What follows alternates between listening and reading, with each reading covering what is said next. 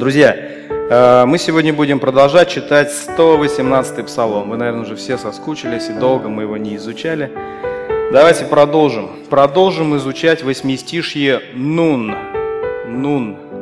Помните, да? Мы с вами остановились на 107 стихе. Со 107 и ниже, по, 100, на 100, по 112 стих сегодня мы будем читать. Пока вы открываете, хочется напомнить общую идею этого псалма. Самый длинный псалом в Библии, самый необычный. А каждый его восьмистишие начинается с, с определенной буквы, с последующей буквы еврейского алфавита. И этот псалом посвящен полностью и всецело Божьему Слову, превосходству Божьему, Божьего Слова. На примере жизни псалмопевца мы внимательно рассматриваем, как Слово влияет на всю его жизнь на его поклонение, на его взаимоотношения с его друзьями, с его врагами, как, этот, э, как Слово Божие учит его мудрости, учит его поклонению, учит его э, быть святым и чистым перед Богом.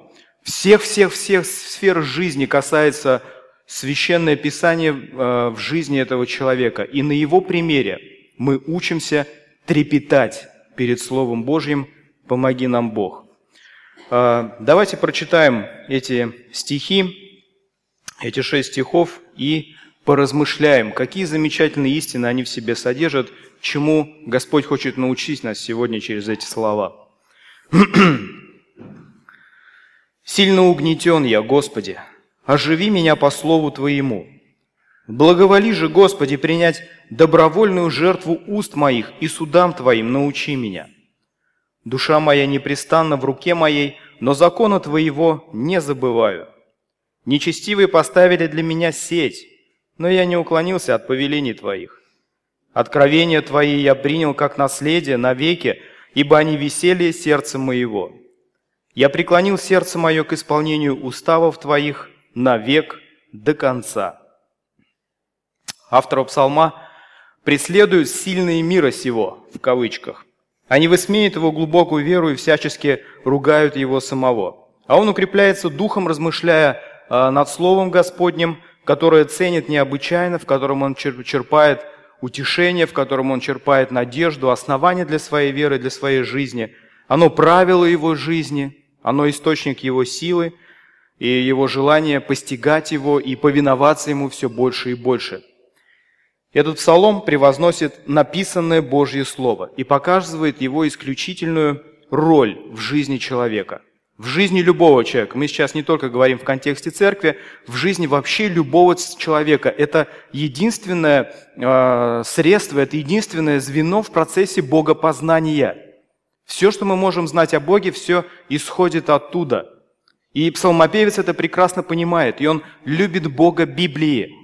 Он поклоняется Бога Библии, он поклоняется тому Богу, которого он находит на страницах Священного Писания, на страницах закона. На, на, на, все, что было написано на тот момент, а, читая это, он проникается величием, познанием величия Бога и Его славы. И он это прекрасно понимает, что это единственное, что его связывает с Господом. Как он может его познавать? Представьте себе, что вы на необитаемом острове, и у вас у вас есть только одно средство связаться с большой землей – ваша рация. Как вы будете к ней относиться, друзья? Трепетно, правда? Вы будете следить за зарядом батареи, вы будете сдувать с нее пылинки. И что самое главное? Вы ей воспользуетесь. Правда? Когда-то вы ей воспользуетесь. И не когда-то, а может быть каждый день будете кричать туда, в этот... Э, нажимая тангенту, вы будете кричать в рацию для того, чтобы связаться с большой землей, чтобы иметь связь, чтобы не потеряться, не быть затерянным. И псалмопевец прекрасно понимает, что единственное средство познания Бога – это Божье Слово. Бог открывает себя через Священное Писание, открывает себя таким, какой Он есть. И вера человека может, быть, может основываться и быть тверда на том, что он узнает на страницах Библии. Каждый христианин должен проникнуться важностью Библии и относиться к ней должным образом. Это основная тема э, не только нашей сегодняшней проповеди, но и вообще, э, наверное, основная тема всего, всего псалма. О чем сегодня мы поговорим? Мы сегодня поговорим, в чем конкретно должно выражаться это должное отношение к Библии. В чем конкретно оно выражается? Читая вот это исповедание псалмопевца, его слова, что мы здесь видим? В чем выражается его трепет перед священным писанием?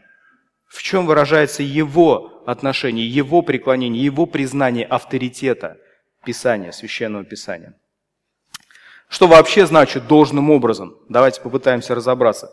Представьте себе, что вы купили какой-нибудь очень дорогой, сложный технический прибор. Очень дорогой и очень сложный. У каждого свои ассоциации. Для кого-то это пылесос, для кого-то там седьмой iPhone и так далее. То есть я не буду уточнять, что именно вы купили. А, для себя я отметил, например, Lamborghini Aventador. Спортивная дорогая машина, спорткар, миллионов за 20, 30, я не знаю конкретно его стоимость, но он стоит очень дорого. Представьте себе, что вы его приобрели, этот дорогой, сложный технический прибор. Долго копили, он вам очень необходим – вы с трепетом смотрите на все его устройство, не зная, с какой стороны к нему подойти и как его не сломать при первом же включении. Вот он в ваших руках, он у вас. Вами овладевает трепет и неуверенность, которая грозит в итоге перерасти в панику. Ну, сумма большая, копили долго, желание сильное. как пользоваться? Как обрести покой? В чем обрести покой в этой ситуации? Как спокойно и уверенно пользоваться этой штуковиной? Какой выход, друзья? Какие есть варианты? Как спокойно и уверенно пользоваться вот этой дорогой, сложной технической штуковиной? Как? Как, как вот внутри успокоиться и прям... Ай, молодцы. Вы, вы видели конспект? Нет? Правильно. Выход один. Внимательно изучить руководство по эксплуатации. Каждому сложному техническому дорогому прибору прилагается руководство по эксплуатации, где завод-изготовитель подробно объясняет, что можно делать, а что не нужно делать с этим прибором. Какое заливать масло туда, какое должно быть давление в шинах, какой бензин нужно использовать, какие нужно использовать запасные части и так далее, и так далее. То есть все подробно расписано. И если внимательно изучить это руководство по эксплуатации, вот этот трепет и неуверенность и беспокойство уходит. И приходит уверенность, и потом нужен только навык в пользовании этим прибором. Как вы отнесетесь к руководству по эксплуатации этого прибора? Пренебрежете? Просто глазами пробежите по нему? Или отнесетесь должным образом? Внимательно будете его изучать, понимая, что от этого зависит не только сохранность вашего прибора, но вашего приобретения, но и вообще ваше психическое состояние, психологическое состояние. Друзья, Библия, грубо говоря, это руководство по эксплуатации человека – по правильному э, эксплуатации человека. Ее просвещение приносит покой и уверенность. И уверенность, живя в этом мире. Поэтому давайте мы внимательно посмотрим, что значит должным образом относиться к Библии. Во-первых, посмотрите, пожалуйста, 107 псих, э, стих. Посмотрите, загляните в свои Библии, посмотрите 107 стих еще раз, и давайте его прочитаем. Псалмопевец пишет, описывает какую-то свою житейскую ситуацию. А, «Сильно угнетен я, Господи». Сильно угнетен я, Господи. Угнетен значит страдаю, переживаю, очень сильные переживания. Не просто какая-то бытовая неурядица, а действительно сильное переживание, которые уже давно а, прошли стадию депрессии и уже приближаются просто к своему накалу. Человек на грани жизни и смерти – вот это слово угнетение, страдание. Сильно угнетен я, Господи. Оживи меня по слову Твоему. Посмотрите, в этой ситуации э, псалмопевец желает искать утешение в Слове Божьем. Относиться должным образом – это значит искать утешение в Слове Божьем. Подумайте об этом. Где мы ищем утешение, когда мы сильно страдаем – когда мы сильно страдаем. Эти слова псалмопевца ясно показывают нам, что именно оживляет его душу, оживляет его душу в минуты отчаяния и страдания, библейская истина. Это реально работает. Реально работает. Причем, заметьте, в минуты сильных страданий. Автор свидетельствует нам об этом. Умеем ли мы, умеем мы этим воспользоваться или нет? Он подчеркивает, что это не просто повседневные переживания, а серьезные ситуации, порой на грани жизни и смерти. И если изучать этот псалом, внимательно его читать, мы уже касались э, этой темы, и еще будет псалмопевец об этом говорит, э, есть сильные мира сего, которые желают его погубить. У него реальные проблемы. Этого человека реально преследуют за, за его посвященность Богу, за то, что он верен Богу, за то, что он ведет его политику, за то, что он проповедует его взгляды и жизнью, и словом этот человек посвящен Богу, и есть люди, которым это не нравится, и они устраивают ему всяческие ловушки, всяческие козни, они сплетают на него сплетни, они пытаются устранить его физически. И когда псалмопевец говорит «сильно угнетен я», это речь не идет о том, что ему задержали зарплату, а, или у него машина сломалась, у него нет денег ее починить, или там еще какие-то проблемы возникли, одеть нечего. Это вопрос жизни и смерти – вы были когда-нибудь в такой ситуации? Не дай Бог, сохрани вас Господь.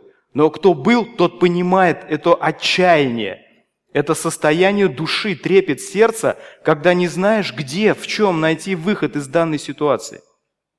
Как? Что мне теперь делать? Как мне теперь быть? Это же не просто в бирюльке поиграть, это вопрос моей жизни сейчас стоит, моего дальнейшего благополучия. Как я буду дальше жить? Как будет жить моя семья? И посмотрите, куда он где он начинает искать ответы на свои вопросы и успокаиваться в своей душе. Когда душа, попадает в такую ситуацию, она как будто высыхает. Такое угнетение, депрессия. Соломон учит нас, да, помните, что он говорит в притчах, что унылый дух сушит кости. Унылый дух сушит кости. Такое состояние гнетущее, тяжелое. Такое чувство, что ты умираешь. Поэтому псалмопевец не зря употребляет здесь слово «оживи меня». Слово Божье – это как живая вода, как что-то, что, входя в твою жизнь, оживляет, вот убирает это уныние духа, убирает эту сухость и придает тебе уверенный взгляд в будущее. Оживляет, ставит на ноги, придает сил, бодрит. А, он ищет утешение в Слове Божьем.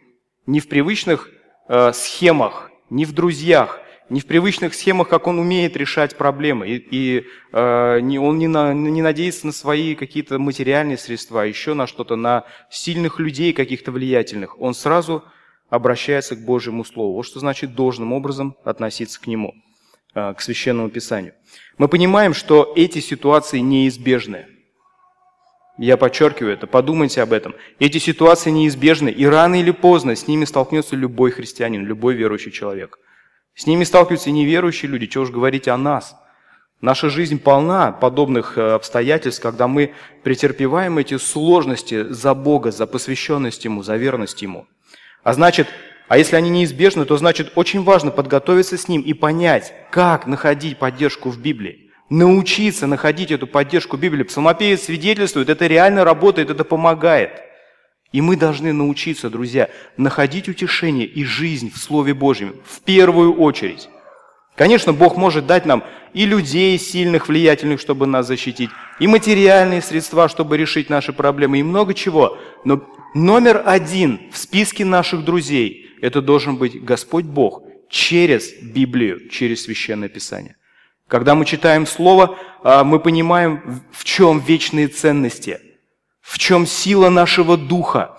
Мы понимаем, кто такой Бог, и все те ситуации, которые возникают в нашей жизни, они начинают спадать, они, э, и вот накал их страстей, накал их опасности начинает спадать, когда мы видим величие Божие, которому мы, Бога, которому поклоняемся, и которому мы принадлежим. И чтобы вернуться в это нормальное духовное состояние, уравновеситься в этом, конечно, проблема никуда не уходит, она неизменна, она неизбежна, но Бог тоже неизменен и Бог неизбежен в нашей жизни. И Он способен успокоить и оживить нашу душу. И найти поддержку в Библии для нас крайне важно научиться это делать. Они не заканчиваются, эти страдания, они не заканчиваются, но меняется человек в них, меняется его отношение к ним. Он успокаивается, и его душа оживает, читая Священное Писание, приходя в нормальное, спокойное состояние своего духа, он понимает, как ему нужно действовать, что не нужно идти на компромиссы, нужно продолжать оставаться быть верным, и что Бог обязательно не допустит искушений, испытаний сверх сил, сверх тех сил, которые Он дал вам. И все это мы находим на страницах Священного Писания, на страницах Библии. Бог утверждает нас.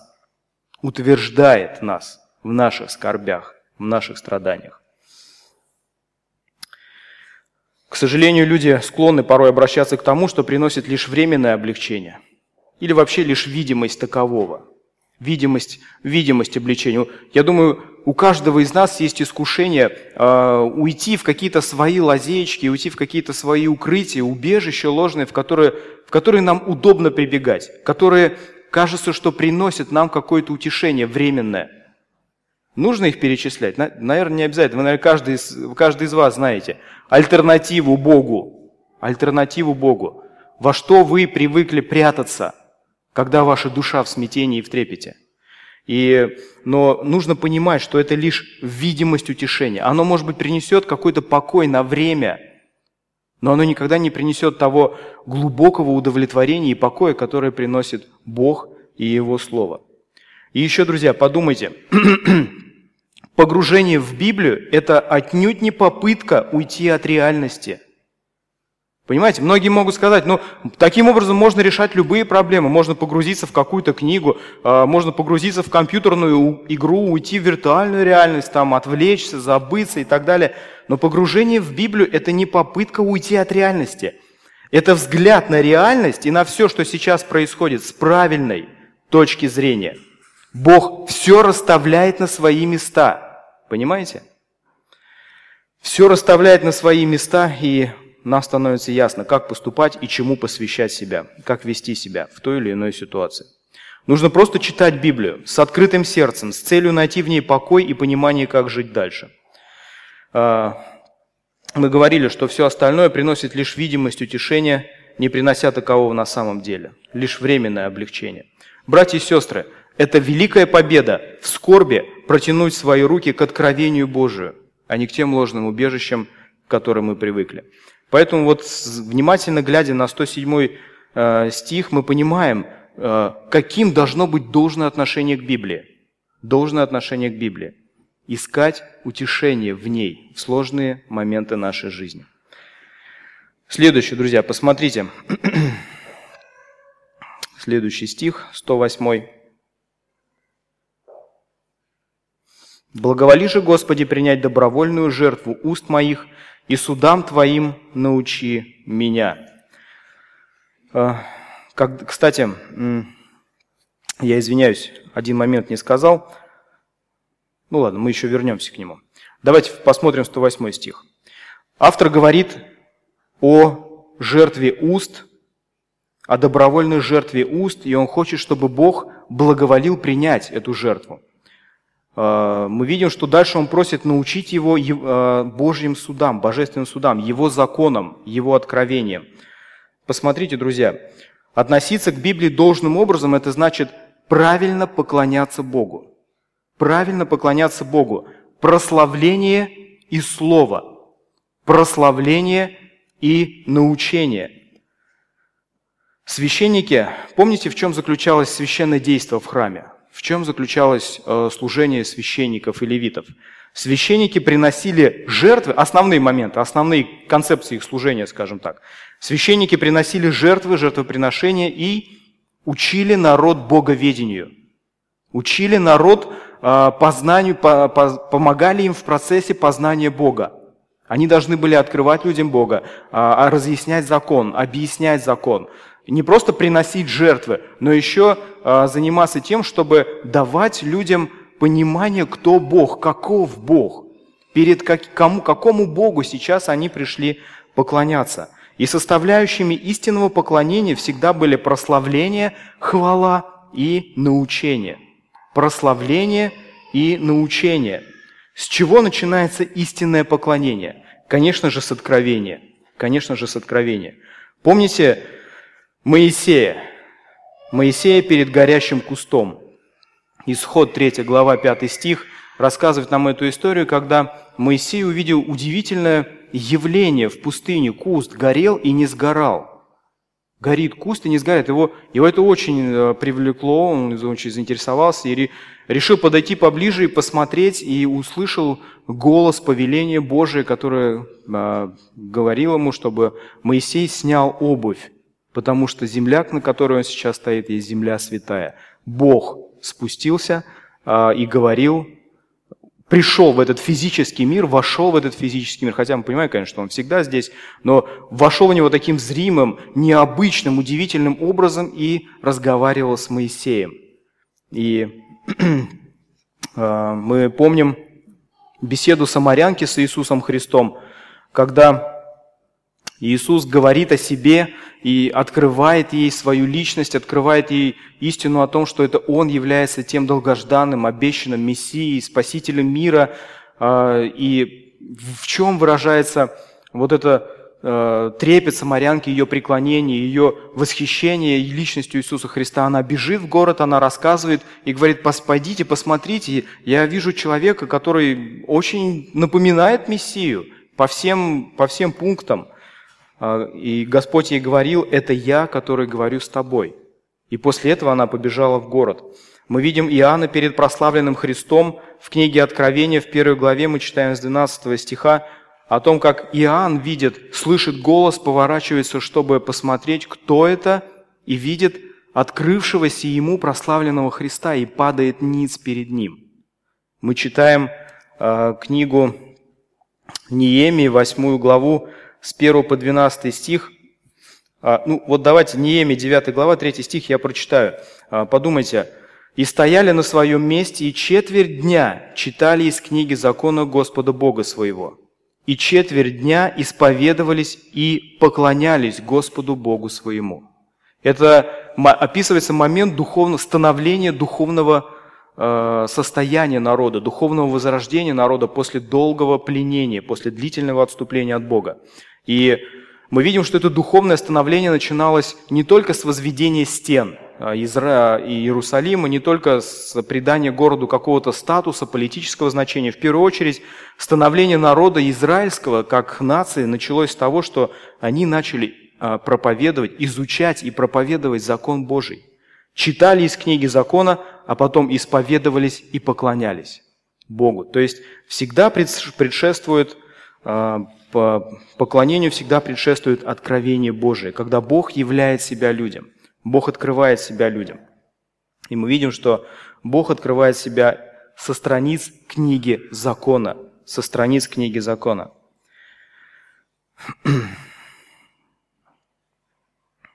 Очень интересный текст, давайте мы прочитаем.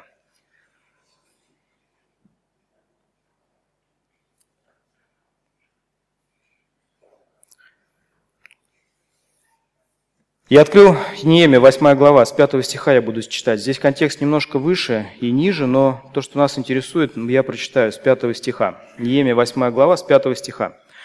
«Я открыл Ездра книгу перед глазами всего народа, потому что он стоял выше всего народа. И когда он открыл ее, весь народ встал. И благословил Ездра Господа Бога Великого, и весь народ отвечал «Аминь, аминь», поднимая вверх руки свои, и поклонялись и повергались пред Господом лицом до земли. Восьмой стих. «И читали из книги, из закона Божия внятно, и присоединяли толкование, и народ понимал прочитанное». Тогда Неемия, он же Тершафа и книжник Ездра, священник, и левиты, учившие народ, сказали всему народу, «День сей свят Господу Богу вашему. Не печальтесь и не плачьте, потому что весь народ плакал, слушая слова закона». И сказал им, «Пойдите, ешьте тучно и пейте сладкое, и посылайте части тем, у кого ничего не приготовлено, потому что день этот свят Господу Богу нашему. И не печальтесь, потому что радость пред Господом – подкрепление для вас». И левиты успокаивали весь народ, говоря, перестаньте, ибо день сей свят, не печальтесь. И пошел весь народ есть и пить, и посылать части, и праздновать с великим весельем. И теперь внимательно, почему они пошли праздновать с великим весельем? Ибо поняли слова, которые сказали им. Бог открыл себя людям со страниц закона, э, книги закона. Внятно прочитали, истолковали, народ понял прочитанное. Божье Слово вошло не только в их разум, но и в сердца. Они приняли это Слово. Они плакали, они исповедовались, это коснулось их. А потом наступила великая радость. Здесь подчеркивается великое веселье. Это было ликование. ликование от Божьего откровения.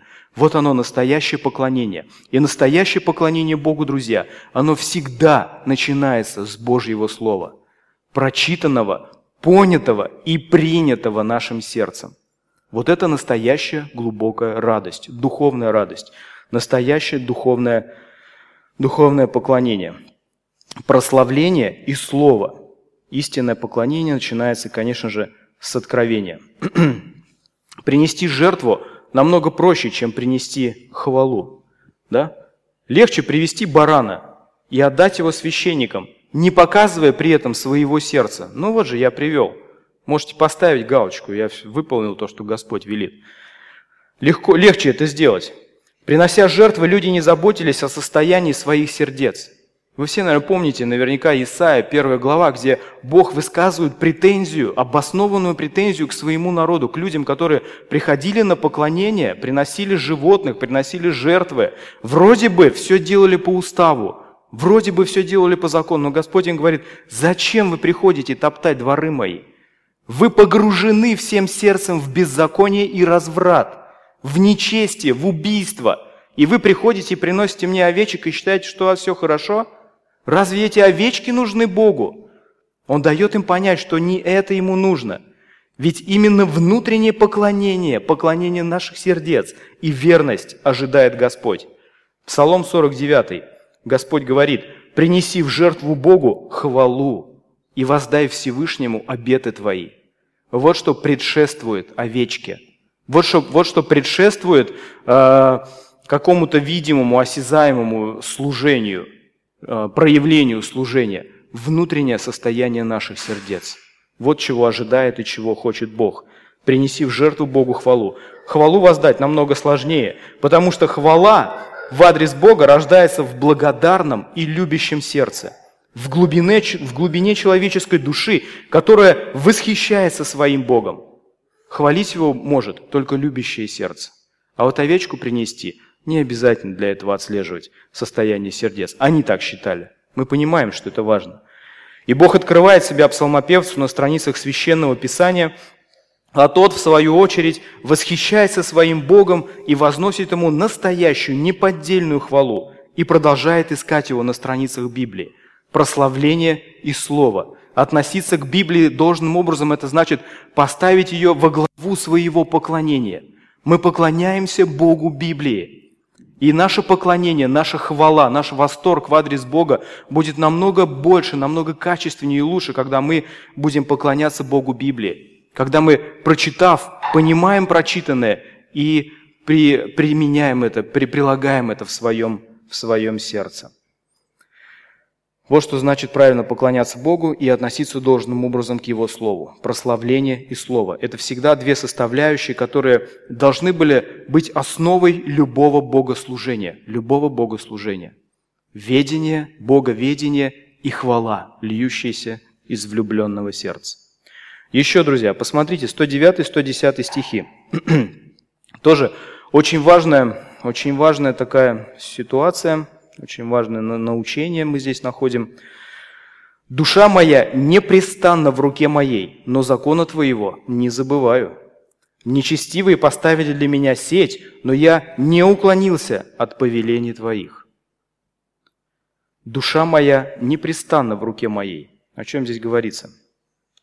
Душа моя непрестанно в руке моей, то есть, другими словами, она открыта всякому, доступна действию врага, Душа находится в постоянной опасности. Вот примерно такое значение имеет эта фраза. Постоянная опасность, она в руке, она обнажена, она открыта и доступна для всех. И моя душа находится в опасности. Выражает мысль о незащищенности души, о незащищенности жизни человека в мучительной земной повседневности – сам псалмопевец не может отстоять себя в борьбе с враждебными силами, со стихиями. Он держит руку, душу свою в своей руке, то есть как бы на ладони, обнаженную, беззащитную перед действием этих сил и стихий. И лишь постоянное а, воспоминание о законе Бога, исследование Его повелением вселяет надежду и веселье в его сердце. Итак, друзья, относиться к Слову Божьему должным образом – это значит относиться к Слову серьезнее – чем к ситуации. Давайте подумаем сейчас, как это выглядит на практике. Как часто, к сожалению, сложные обстоятельства жизни принуждают нас, вынуждают нас поступаться своими принципами, поступаться своими убеждениями. Ну, может, не часто, может, я неправильно сказал, но, к сожалению, так, так, такое явление бывает. Возникла сложная ситуация жизни, и есть великое искушение пойти на компромисс, чтобы избежать проблем – чтобы избежать страданий, чтобы избежать каких-то трудностей, на компромисс с нашими внутренними убеждениями, с духовными нашими убеждениями, с нашей верой. В испытаниях есть великое искушение забыть закон Бога и уклониться от Его повелений. Псалмопевец здесь это отмечает. Псалмопевец это отмечает. Мы видим в этих стихах, а, посмотрите, он говорит, да, душа моя в руке моей, но закона твоего не забываю. Есть опасность забыть закон, когда душа в руке. Нечестивые поставили сеть. Опасность уже существует. Нечестивые уже поставили эту сеть. Мне уже угрожает какая-то беда, какая-то опасность. Но я не уклоняюсь от повелений твоих. Есть искушение уклониться от прямых повелений Бога, чтобы избежать этой сети. Он говорит, нет, я этого делать не буду. Он понимает важность Божьего Слова, он трепещет перед ним и относится к Слову и к своим духовным убеждениям серьезнее, чем к ситуации. Когда дело касается твоего благополучия, возможно, жизни и здоровья, порой действуешь инстинктивно, в своих интересах. Помните, что знаменитый диалог дьявола и Бога в книге Иова, 2 глава, 4-5 стихи. Когда сатана, обращаясь к Богу, говорит такие слова. «И отвечал сатана Господу и сказал, кожа за кожу, а за жизнь свою отдаст человек все, что у него есть. Простри руку твою, коснись кости его и плоти его, благословит ли он тебя?» Вот в такой ситуации. Сатана прекрасно это понимает, чего боится и а перед чем трепещет любой человек. Это не просто его благополучие, это его кожа и кости. Это то, что близко ему, это то, что твоя часть. Коснись этой, этой зеницы ока, коснись кожи и плоти. Благословит ли он тебя? Многие не благословляли. Жена предлагала Иову, похули Бога и умри, что ты мучаешься, что ты несешь эти страдания жестокие. Псалмопевец понимает эту ситуацию и говорит, нет, нет, не похулю не похулю, закона твоего не забуду, и от повелений твоих не уклонюсь. Это его отношение к Богу и его слову. Он трепещет перед ним. Он относится к нему серьезнее, чем к любой другой ситуации, которая может возникнуть в его жизни. Наверное, лучший пример доминирования слова над ситуацией продемонстрировал наш Господь Иисус Христос в искушениях в пустыне. Помните, как Он отвечал на все те искушения, которые предлагал ему сатана. Голод, а, слава, тщеславие, вернее, да, а, когда он предлагал ему искусить Бога, чтобы всем продемонстрировать, что он Божий, а, Божий Сын, чтобы это сделать это очевидным для всех. И Господь говорил, чем Он отвечал ему на все эти искушения. Написано, написано, написано. В жизни Иисуса Христа написанное Слово Божье доминировало над любым искушением сатаны, над любой ситуацией, над смертельной опасностью. Он проходил сквозь толпу э, до того момента, пока Господь не назначил ему часа смерти. Он проходил сквозь толпу, он не боялся камней, он не боялся поношения от народа. И в его жизни Слово Божье всегда доминировало.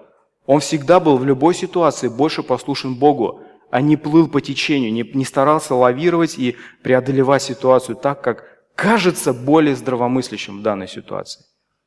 Понимаете? И наоборот, когда пример доминирования ситуации над словом, ситуации над словом, а, их много, к сожалению, таких примеров. Коснемся лишь одного, когда Саул, царь Саул знаменитый, пошел к волшебнице. Пошел к волшебнице – Была ситуация тяжелая, тяжелая в его жизни, в его правлении. Была ситуация, когда войска обложили, обложили его, его стан, обложили его войска, и он понимает, что ситуация сложная, тяжелая, он не понимает, как ему быть, что ему делать сейчас в этой ситуации. Первая книга царств, 28 глава. Саул идет к волшебнице и просит ей вызвать дух почившего накануне, вот буквально не так давно, Самуила. И Самуил, э, выйдя как бы к нему, да, объясняет, почему с Саулом это все случилось. Он говорит, помнишь, ты не выполнил когда-то повеление Божие. Помнишь, когда-то ситуация стала доминировать над повелением Божиим. Помнишь, ты пощадил царя Агага, помнишь, ты пощадил овец, которых Бог повелел тебе предать смерти. Бог заклял, ты взял заклятое. Ты посчитал, что твои действия будут намного рациональнее, логичнее и правильнее в этой ситуации, чем повеление Бога. И ты приступил его повеление. И с тех пор, и вот за это, говорит, Бог оставил тебя, отверг тебя. Он больше не помогает тебе. Саул, очень жалко эту личность, очень жалко этого персонажа. Мы не знаем его дальнейшей судьбе. Самуил сказал ему, что еще чуть-чуть времени, вы будете со мной скоро. Где со мной, неизвестно с Господом, он не с Господом в преисподней, да, но в каком состоянии мы не знаем. Хочется верить, что, конечно, Господь его спас, хочется верить, но о его дальнейшей судьбе сложно сказать. Господь знает. Но пример на все века, на все тысячелетия. Записанный пример для нас, что нельзя позволять ситуации доминировать над Божьими повелениями. Если нам открыто Божье Слово, если нам открыты какие-то принципы – Пусть даже мы немощны в вере, пусть даже мы не какие-то великие э, служители, не, мы не герои веры какие-то, которые, хотя каждый христианин призван быть героем веры и совершать подвиги веры, конечно же, но всему свое время. И даже если мы имеем немного сил, и нам открыто немного, нужно держаться этого немного. И Бог позволяет нам побеждать в этих ситуациях. Он дает нам эти ситуации не чтобы нас свалить, не чтобы нас дискредитировать и разрушить нашу веру. Он дает нам эти ситуации, чтобы, проходя через них, мы укреплялись и становились сильнее. Он не хочет, чтобы мы были в роли Саула. Он хочет, чтобы мы преображались в образ Его Сына, в образ Иисуса Христа, доминируя над ситуацией, написанным Словом Божьим. А для этого его нужно хорошо знать, друзья. для этого его нужно хорошо знать. И псалмопевец как раз это нам показывает здесь. Я не забыл закона Твоего, и я не уклонился от повелений Твоих. Чего бы мне это ни стоило. Сеть уже расставлена, нечестивые уже меня сбитыми с бейсбольными ждут, стоят, но я не буду уклоняться от закона Твоего. Чего бы мне это ни стоило. И знаете, Господь побеждает через жизнь своих детей, которые посвящают себя настолько, посвящают себя Его Слову. Вот тогда, в таких ситуациях, Он начинает совершать чудеса. Друзья, следующий очень важный принцип. Относиться должным образом – это значит в поисках истинной радости постоянно обращаться к священному Писанию. К священному Писанию. Посмотрите внимательно 111 стих. Псалмопевец пишет, «Откровения твои я принял как наследие навеки, потому что они веселье сердца моего» веселье сердца моего. Это слово веселье обозначает хорошую, чистую, добрую, глубокую, настоящую радость. Чувство глубокого удовлетворения. Веселье сердца моего. Оно не в чем-то, э, оно не в фильмах, оно не в гаджетах, оно не в дорогих покупках, оно не в благоустройстве нашей жизни. Оказывается, настоящее веселье, настоящая радость в Слове Божьем. Умеем мы найти эту радость, друзья, или нет? Посмотрите, псалмопевец пишет об этом. И это истина совершенно не новая, не что-то новое. А Давид пишет в Псалме 18, 9 стихе, «Повеление Господа праведны веселят сердце. Заповедь Господа светла просвещает очи». Мы с вами прочитали Неемию, 8 главу, 12 стих. «Пошел весь народ есть, пить, посылать части и праздновать с великим весельем, потому что поняли слова, которые сказали им. Слово приносит во все времена, всем детям Божьим, настоящую, неподдельную, чистую радость, чувство глубокого удовлетворения. Есть? Умеем? Находим, друзья? Библейская истина приносит чистую неподдельную радость. Да, в ней нет юмора в той форме, к которой мы привыкли. Там нет анекдотов, нет веселых рассказов, юморин какой-то, нет ситуации, где можно было так легко и беззаботно посмеяться. Но тем не менее, оно доставляет чтение Библии, чтение Священного Писания, доставляет глубокую радость нашей душе, нашему сердцу. Радость при прочтении Библии совсем иного качества. Это радость и трепет человеческой души от понимания личности живого Бога. Он наполняет тебя. Ищите настоящую радость в Библии, а не, то, что, не в том, что предлагает проклятый Богом мир. Вы не найдете настоящую радость ни в путешествиях, ни в развлечениях, ни в играх, ни в фильмах, ни в музыке, ни в чем. Ни в достатке. Хоть мы и пользуемся всем этим, это не идет ни в какое сравнение с тем состоянием, которое может подарить нам время богопознания через чтение Библии. И хотя то, что там написано, порой вовсе не веселое, легкое, развлекательное чтение, вовсе не веселое чтение, но тем не менее мы видим, что мы видим, что э, радость от прочтения э, приносит возрожденной душе неподдельную радость на самом деле, неподдельную радость, глубокую неподдельную радость, вознося нашу душу к престолу живого Бога. И вот еще момент какой. Во всех этих текстах, э, которые мы сейчас прочитали, Неемии, Псалмы, э, Давид, Псалмопевец, вот э, автор 118 псалма, и многие другие, и в Новом Завете есть много текстов, которые говорят о радости, о радости, о радости верующего человека, о том, что она связана с Богом, с откровением Бога о себе самом. Видно, что радость от прочтения Библии получают праведные. Праведные. Люди, которые понимают Бога, люди, которые заодно с Богом. Его люди, его народ. Люди, для которых Бог и Его Слово стали самым важным в жизни. И вряд ли подобное состояние, найти эту радость могут люди, которые находятся во вражде с Ним. Не найдут. Не найдут. Библия будет сжечь их сердца. Или она останется для них непонятной, закрытой и какой-то непонятной, нелогичной книгой, и она будет сжечь, или она будет сжечь их сердца, обличая их грехе и Конечно, мы с вами, пройдя через все это, понимаем, что даже в, этой, в этом огне, когда Бог обличает нас, а, потом становится, а, приходит великая радость от того, что Бог коснулся твоей души и обличил, и вскрыл твое истинное состояние и вылечил тебя. Это радость от посещения врача. Вот примерно такого плана. Когда ты страдаешь, когда тебе плохо и тяжело, а, ты страдаешь, мучаешься зубной болью, приходишь к врачу, и врач производит процесс лечения. Радостно нам в этот момент? Нет, когда бормашина до, до глубины мозга проскакивает эта боль. Ну, вовсе не радостная, правда? Но мы понимаем, что это нужно сделать, что еще чуть-чуть, еще мгновение, и боль будет облегчена. И тебя вылечат, э, снимут, уберут эту боль. И, и вот тогда ты испытываешь настоящую радость.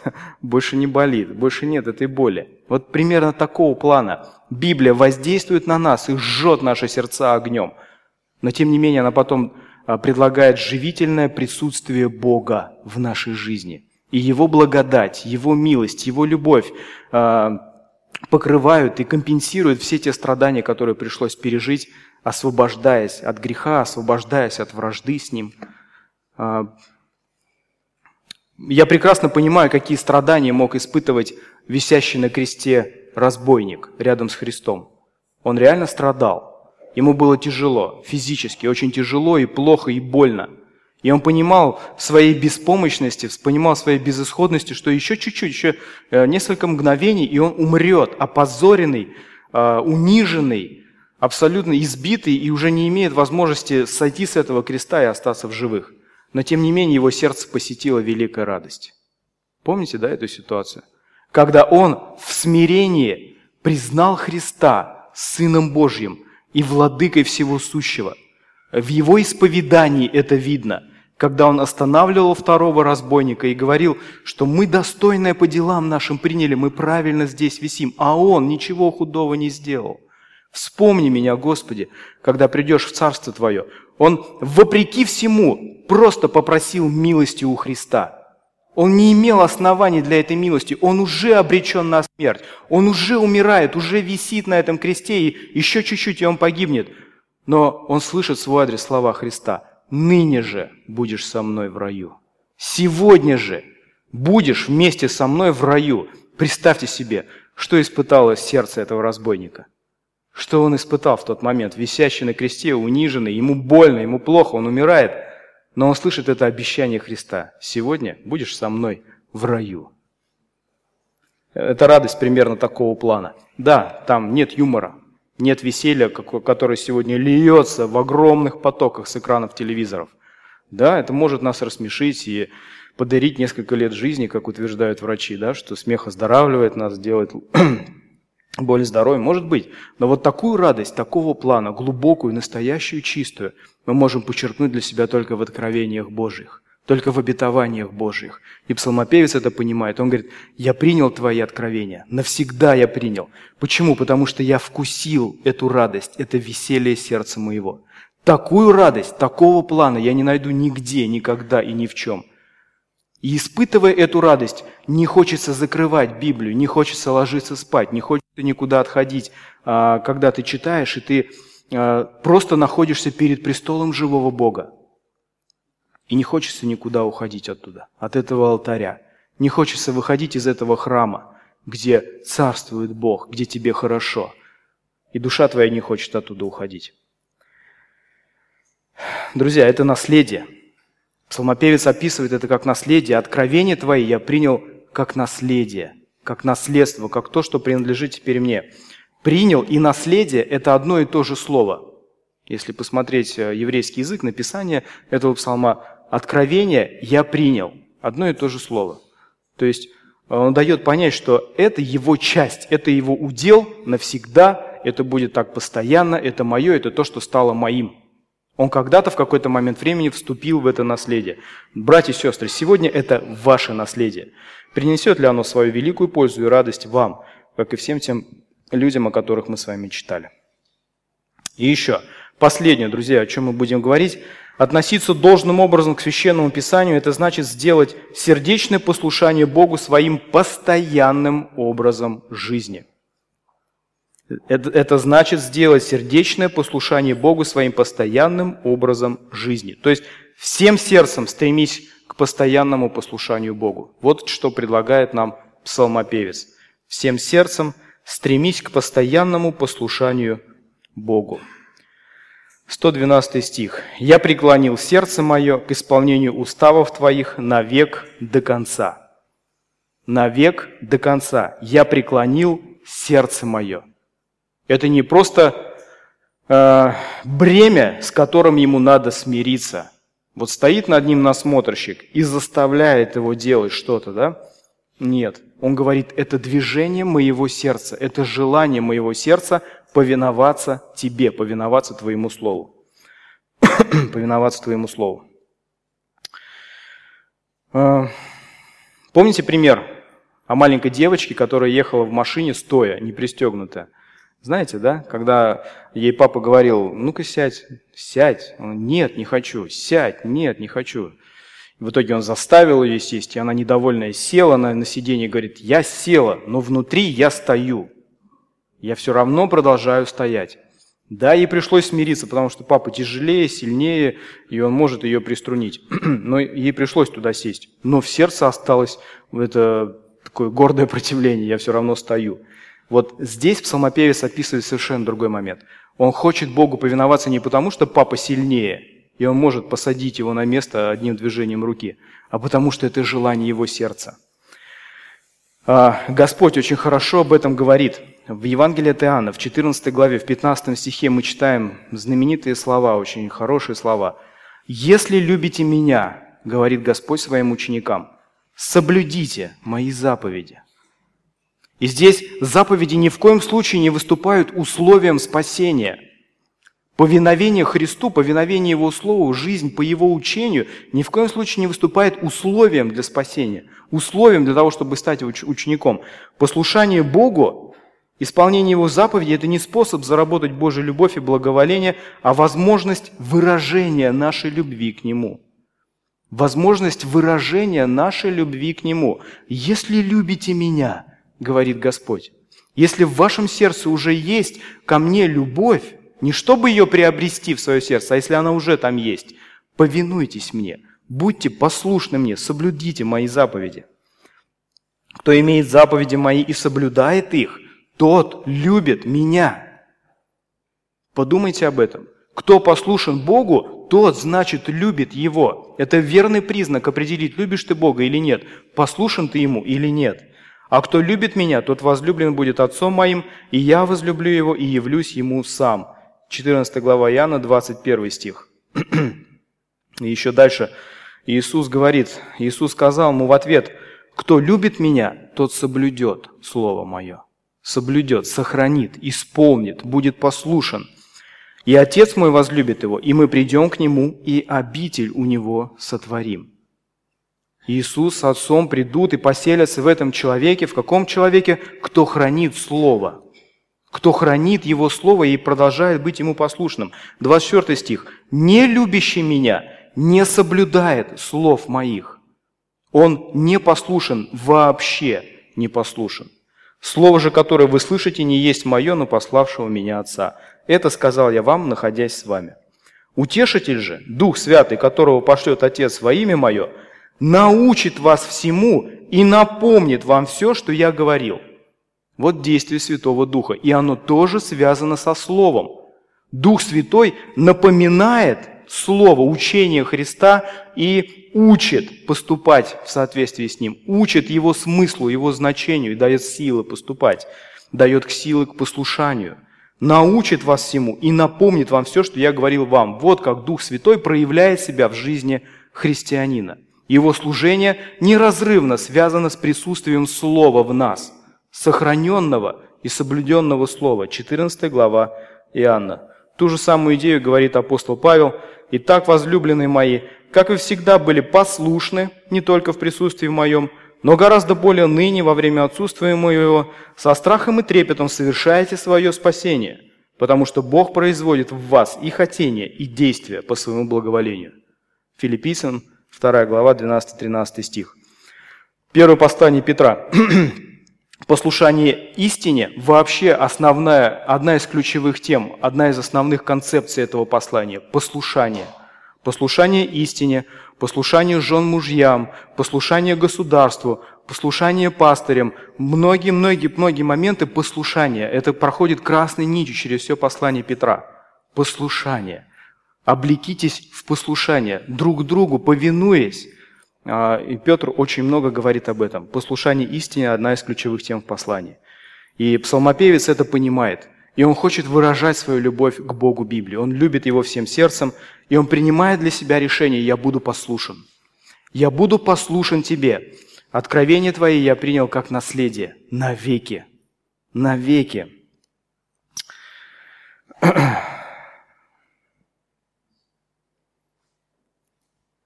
Они висели сердце моего, и я хочу их исполнять всегда, навек до конца. Я преклонил сердце мое к исполнению уставов твоих навек до конца. Итак, друзья, вот такие пять, пять очень важных проявлений или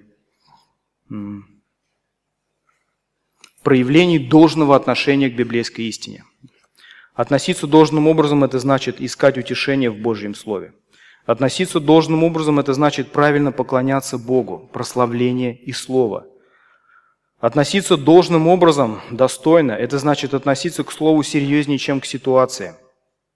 Относиться к нему должным образом – это значит в поисках истинной радости постоянно обращаться к Священному Писанию. И относиться должным образом – это значит сделать сердечное послушание Богу вообще принципом и образом своей жизни, постоянным образом жизни. Друзья, сегодня мы увидели на примере жизни псалмопевца, каким должно быть наше достойное отношение к нему, к Богу, к его истине. Это больше, чем просто руководство по эксплуатации человека или обстоятельств. Это голос нашего любимого и любящего Отца, который можно услышать, лишь читая Библию. А, меня, знаете, есть такой фильм, замечательный фильм «В бой идут одни старики», помните? Смотрели? Старшее поколение, наверное, все знают этот фильм и не раз смотрели. А в этом фильме есть один момент очень такой трогательный. Меня он до глубины души потрясал всегда из детства и до сих пор очень сильно по своей накалу, по своему моменту. А, Посадка Ромео. Кто помнит этот фильм, тот понимает, о чем я говорю. Помните, да, был такой пилот, у него была кличка Ромео. И в воздушном бою он был смертельно ранен. Он был ранен. И вот этот момент, этот эпизод, когда э, после рева моторов, после стрельбы, пушек, после всех этих криков, звенящая тишина, звенящая тишина. Ничего нет, в кадре только два самолета. Два самолета, один из них летит ровно, уверенно, второй, лети, второй еле-еле болтает из стороны в сторону. Идут два самолета в этой звенящей тишине и два голоса. Голос ведущего и голос ведомого. Два голоса. «Ничего не вижу», — говорит подбитый летчик. «Ничего не вижу». Ему командир отвечает, «Не бойся, сядем, добирай, добирай ручку на себя, плавно убирай газ, выключай зажигание, садимся». Да, помните этот момент? И показывают уже следующий момент, они садятся, и после приземления смертельно раненый Ромео в последние секунды своей жизни испытал чувство победы и глубокого удовлетворения. Когда сорвали фонарь, когда он уже весь окровавленный, э, произносит эти слова «Командир, я сел, я сел». Он победил в этом бою. Беспомощный, ничего не видящий, а застилающий глаза крови, он победил. И что помогло ему победить? Что он должным образом отнесся к командам своего верного ведущего – своего верного ведущего. Жизнь христианина очень напоминает посадку раненого Ромео.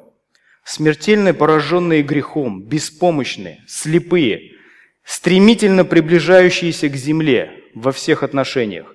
Мы нуждаемся в том, чтобы ясно и четко слышать голос своего верного и любящего ведущего, который не подведет, который будет с тобой до конца и придаст тебе уверенности в последний миг – и точное выполнение Его команд, Его повелений, Его ободрений поможет тебе испытать это чувство победы над грехом и смертью.